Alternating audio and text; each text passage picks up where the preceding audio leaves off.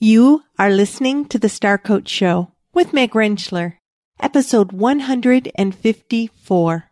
I think part of it is just that it's very personal and engaging. So, you know, I feel like, and you know, we've known each other before this, but when you see somebody on camera, you feel like you know them, you, you can kind of make that connection. It's also just great, you know, in terms of visibility. I call it the uh, I see you everywhere effect. If I go to a conference, somebody's like, oh my gosh, you're all over the place. And I feel like I know you because I see you on Facebook and I see you on Twitter and I see you on YouTube. And the truth is, it's like, well, I'm not really all those places. I just did one video and put it in six places. Welcome to Star Coaches, the show for professional coaches that brings you coaching strategies, tools, and resources.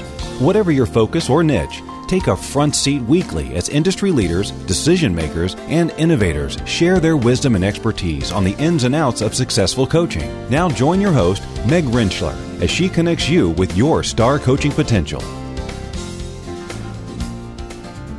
Hello and welcome to the Star Coach Show, and thanks for being with us. I'm your host, Meg Rentschler. Every now and again, I like to do a summary show, and that allows me to choose a topic and then go through all the shows that we've had to mine out gold nuggets of information around whatever that topic is, to really find pieces for you to hear again and to hear in a compilation show of several different guests sharing different insights. We've had such talented guests over the years focusing on all these different aspects of how we can build our skills, how we can build our businesses, what kinds of resources are available to us, that it just makes sense to me to sometimes go back in and explore something in particular. So this week, I wanted to explore social media because I think sometimes it can be a bit intimidating, like how to best use social media in my business. And I have had several guests on to discuss different aspects and different perspectives about the ways that we can use social media in our businesses. So I wanted to highlight some of their teachings in today's show and the links to those full episodes are in today's show notes if you want to learn even more from them. So I thought the best way to start with this would be with a message from Donna Cravotta, the CEO and founder of Social Pivot PR. She was my guest on episode 147 and she was exploring or discussing with me the way that many professionals view social media engagement and how she would encourage all of us to become the social CEO of our own businesses. Well, most people approach social media from the perspective of pushing and announcing and broadcasting, and they really don't want to be involved with social media. They want to give it to somebody else to do. And for me, when somebody asks, Can you do my social media? That's the buzzword that they need to start to look at this through a different lens. And that's one of my favorite conversations to have. And I'm so happy to share it with you and with your audience as well. So instead of looking at it as a place to broadcast, look at it a little differently. When you just stand up and talk about yourself and talk about what you do, and no matter how wonderful it is, people get tired of hearing it. And you just become part of that noise, that collective noise that's this constant din of social media. But when you stop and you listen first, you extract yourself from being part of that noise. And that gives you the opportunity to look at things through a different lens, through the lens of being a social CEO. Donna explored with me how we connect with our audience the people that influence us, maybe authors or mentors or leaders in our industry, as well as those that we might influence. And hopefully we do influence those leaders in our industry, but definitely our peers, our communities, our clients. And she spoke about the importance of being real and authentic. I asked her for some tips on sharing authentic content and here's what she said. what are you passionate about? What are the things that make you speak so like it comes from inside of you and people cannot feel, they can't help but feel connected to what you're saying. And when you're saying that to the right people that, that you've already identified by listening, these are the people that really will understand and, and need what I'm talking about, the services that I'm offering, the value that I give back. It changes the whole dynamic. And it helps you make decisions in your business too, because you now start to build everything based on what people already want. So, you know, when you're writing things, whether it be content or doing Facebook Lives, you know, doing uploading a, a video to Instagram, video is very powerful. And mm-hmm. it's honestly, it's easier to do than writing a lot of content. as long as you're comfortable doing it. And, you know, the only way to get comfortable doing it is by doing it. Now, Donna was not the only social media expert that I've talked to that brought up the subject of video. As a matter of fact, I would say that by far it's one of the most mentioned aspects of social media posts that were noted across the interviews when it came to really engaging and influencing audiences through social media. Tanya Smith, who is a creative social content strategist and expert in teaching us how to use snack size content in our social media engagement, gave us the following guidelines to think about in our posts. I would suggest that in terms of Facebook, LinkedIn, even sites like Pinterest and Instagram, really right now it's all about visual imagery complementing the text. So, of course, you're going to have your very clear message in text format.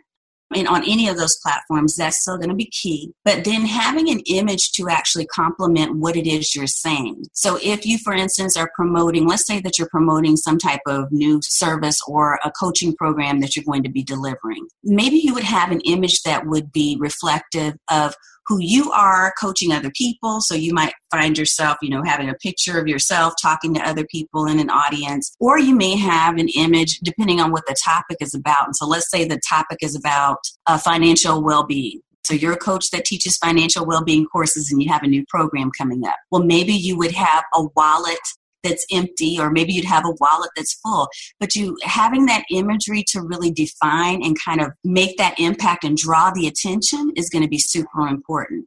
So either an image or even really right now what's trending I mean, on a big scale, is video. But I don't want to scare your viewers just yet. So if they're brand new to snack size marketing, if they're brand new to anything on social media, probably starting out with that text, then heading into adding images, and then adding video is going to be the best path to take.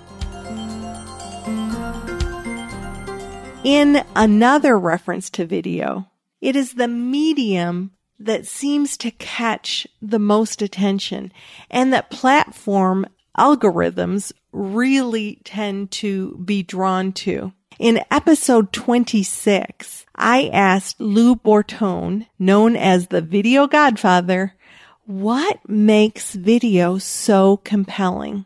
I think part of it is just that it's very personal and engaging. So, you know, I feel like, and, you know, we've known each other before this, but when you see somebody on camera, you feel like you know them. You, you can kind of make that connection. It's also just great, you know, in terms of visibility. I call it the uh, I see you everywhere effect. If I go to a conference, somebody's like, oh my gosh, you're all over the place. And I feel like I know you because I see you on Facebook and I see you on Twitter and I see you on YouTube. And the truth is, it's like, well, I'm not really all those places. I just did one video and put it in six places. So, so it sort of gives you visibility beyond what you can do yourself. So you, you sort of able to, to leverage your visibility that way by being, you know, seemingly many places at once. So that's a huge advantage of video. It's sort of the, the next best thing to being there live. And also in terms of building credibility and expert status, you know, if I go on an interview like this and I don't make too much of a fool of myself, then, you know, hopefully I've built a little bit of credibility. Same if you're doing a tip series on YouTube. If you say, you know, hey, I'm, I'm the expert in such and such, and I'm going to show you how to do X, Y, Z on YouTube. Great way to build credibility and to establish your expert. So you can become the go-to expert in your niche if you're able to dominate that space.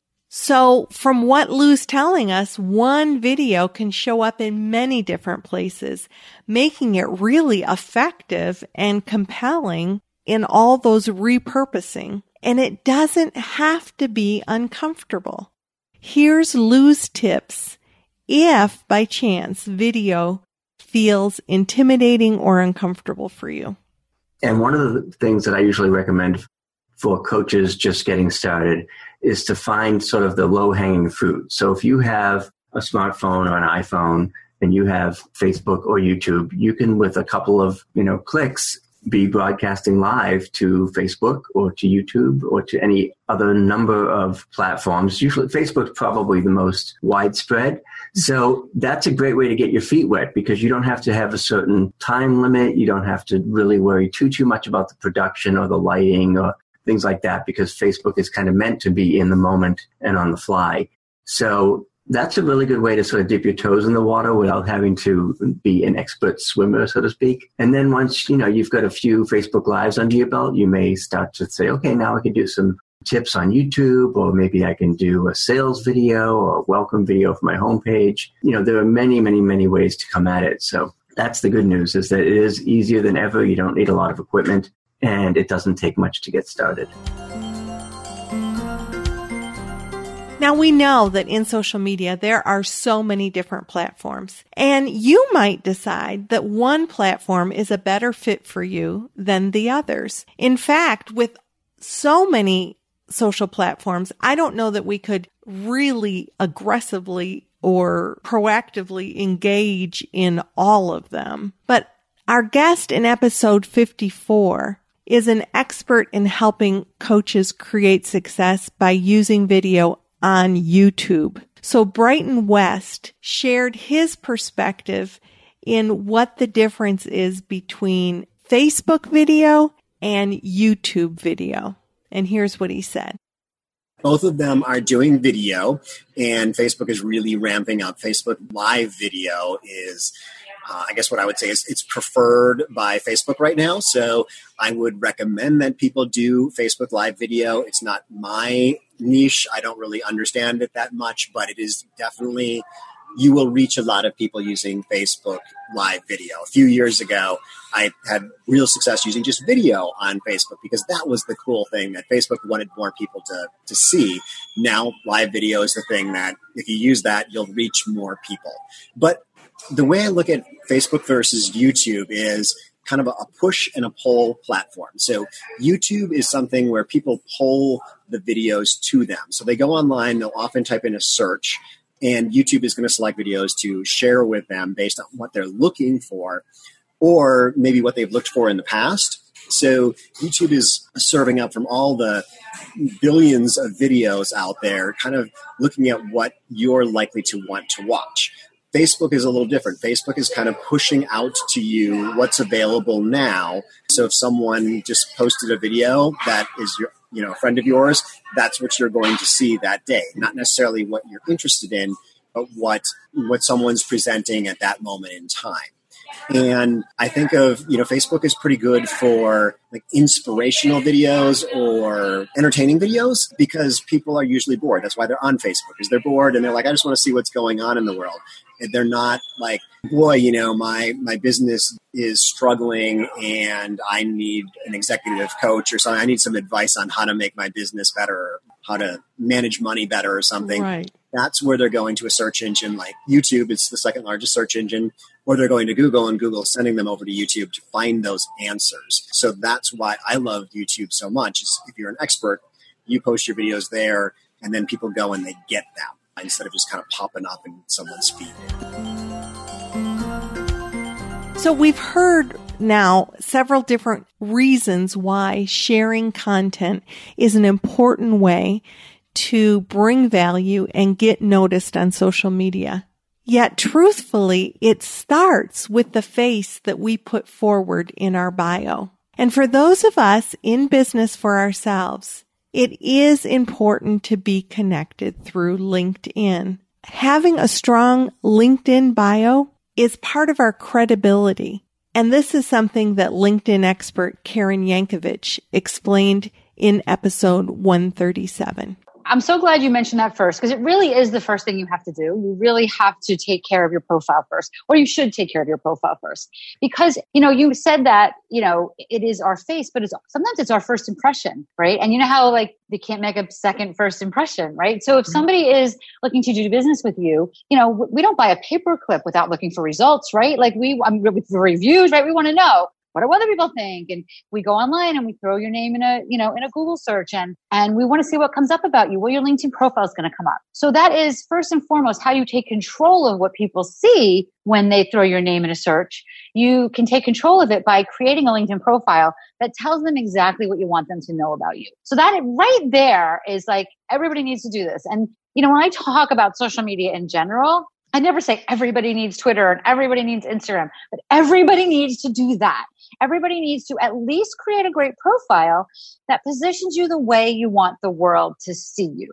Exactly. And you want to be, you want to impress people, right? When you, you know, and this is not just about the people you meet online. Remember, you can use LinkedIn to, to further your relationships with people you meet in person or whatever, right? So you can so it's an opportunity. You want to speak to somebody at an event and then connect with them on LinkedIn the next day and have them go, wow, I need to know more about her, right? Yeah. Because they've seen that in your profile. You can't look up to people and say, you are going to be so impressed when you hear about me and what I do, right? Like you can't do that in person, but you can do that on LinkedIn, right? So you can take the time to create a great profile that really is impressive and really helps you, helps elevate your branding. You know, often when we're, running, when we're running a business, like when you first get your certification or when you first are starting to create a business for yourself, or even if you have a paycheck job, right?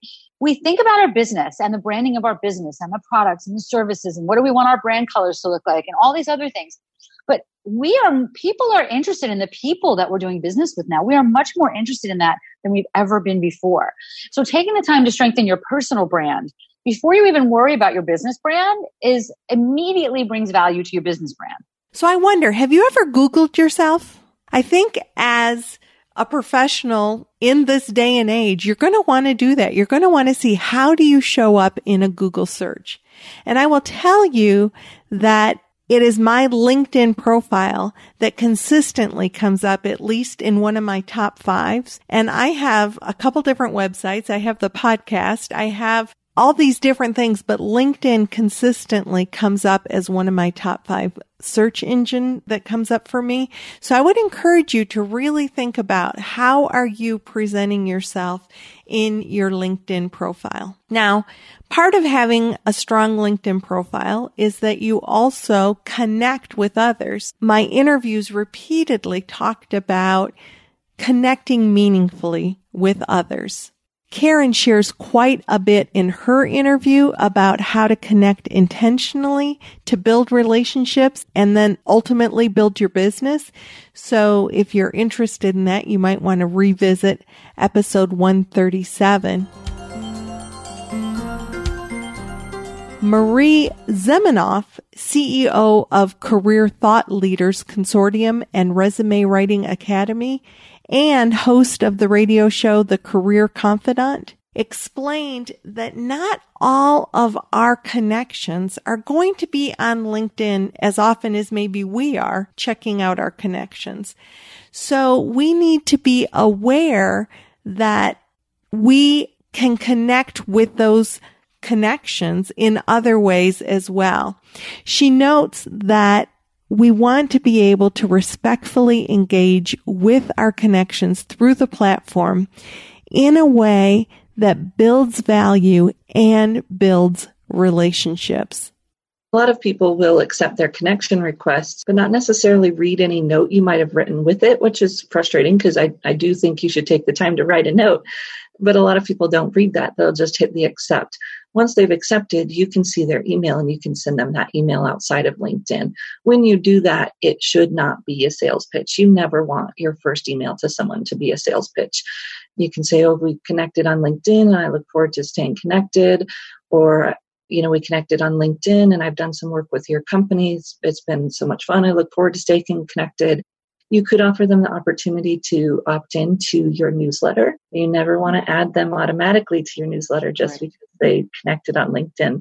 That's not going to be a good start for a relationship. So send that email outside of LinkedIn, make some kind of, of connection and maybe offer for them to join your your newsletter and then you can stay connected through things that are mutually beneficial. So you might be posting an article to LinkedIn and think, oh, this would be really helpful for this person that I've connected to. I'm also going to send it to them via email. And you send them a quick email saying, hey, I saw this article and thought it might benefit you. Perfect, right? Mm-hmm. You can find those touch points without having to be salesy.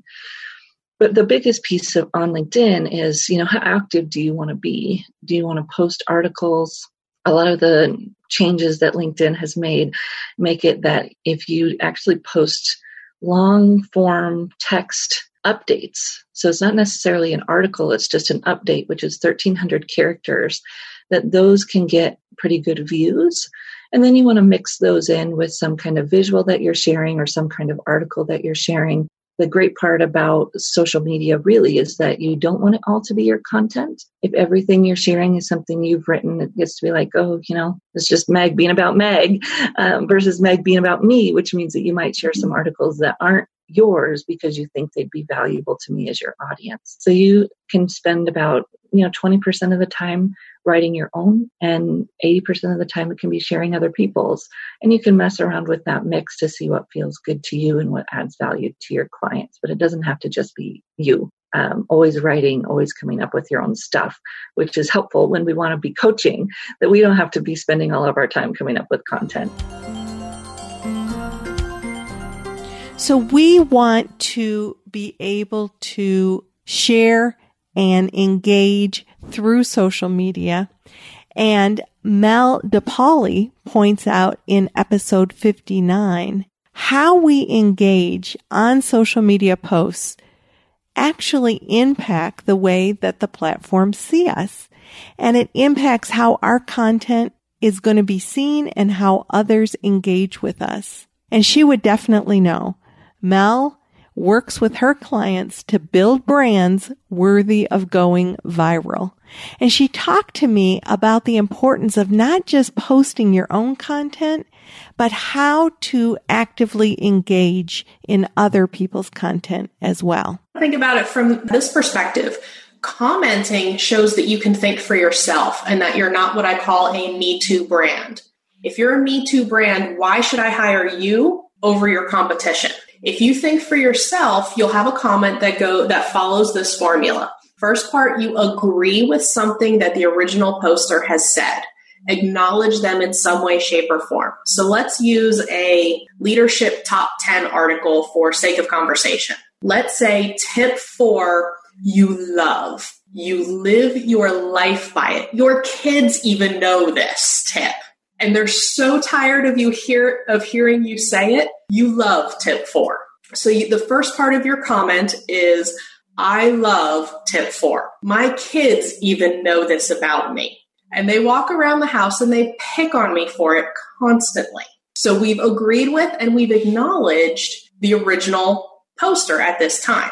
The second step is we respectfully disagree. Show that you can think for yourself Tip seven, you can't stand. Every time you try this tip, it feels like your world is falling apart. You hate this tip. You don't understand this tip. So, a comment that you can say here, which is the second part of your comment, is for me, tip seven, I has not been successful. I find that it makes a bigger mess out of life. Then the third part of your comment is you have two options. You can either, in addition to, so add something, you would add a tip 11, or you can ask a question because everything you do on social media is intended to either start a new conversation or to continue an existing conversation. And right now, as since we're commenting, we want to continue an existing conversation. So asking a question would be, have you heard of anyone else having this experience with tip seven. Or to, in addition, you can say, I would also add tip 11 and then share what your tip 11 is. This tells the reader that A, oh wow, the person actually read my article. the validation and the excitement.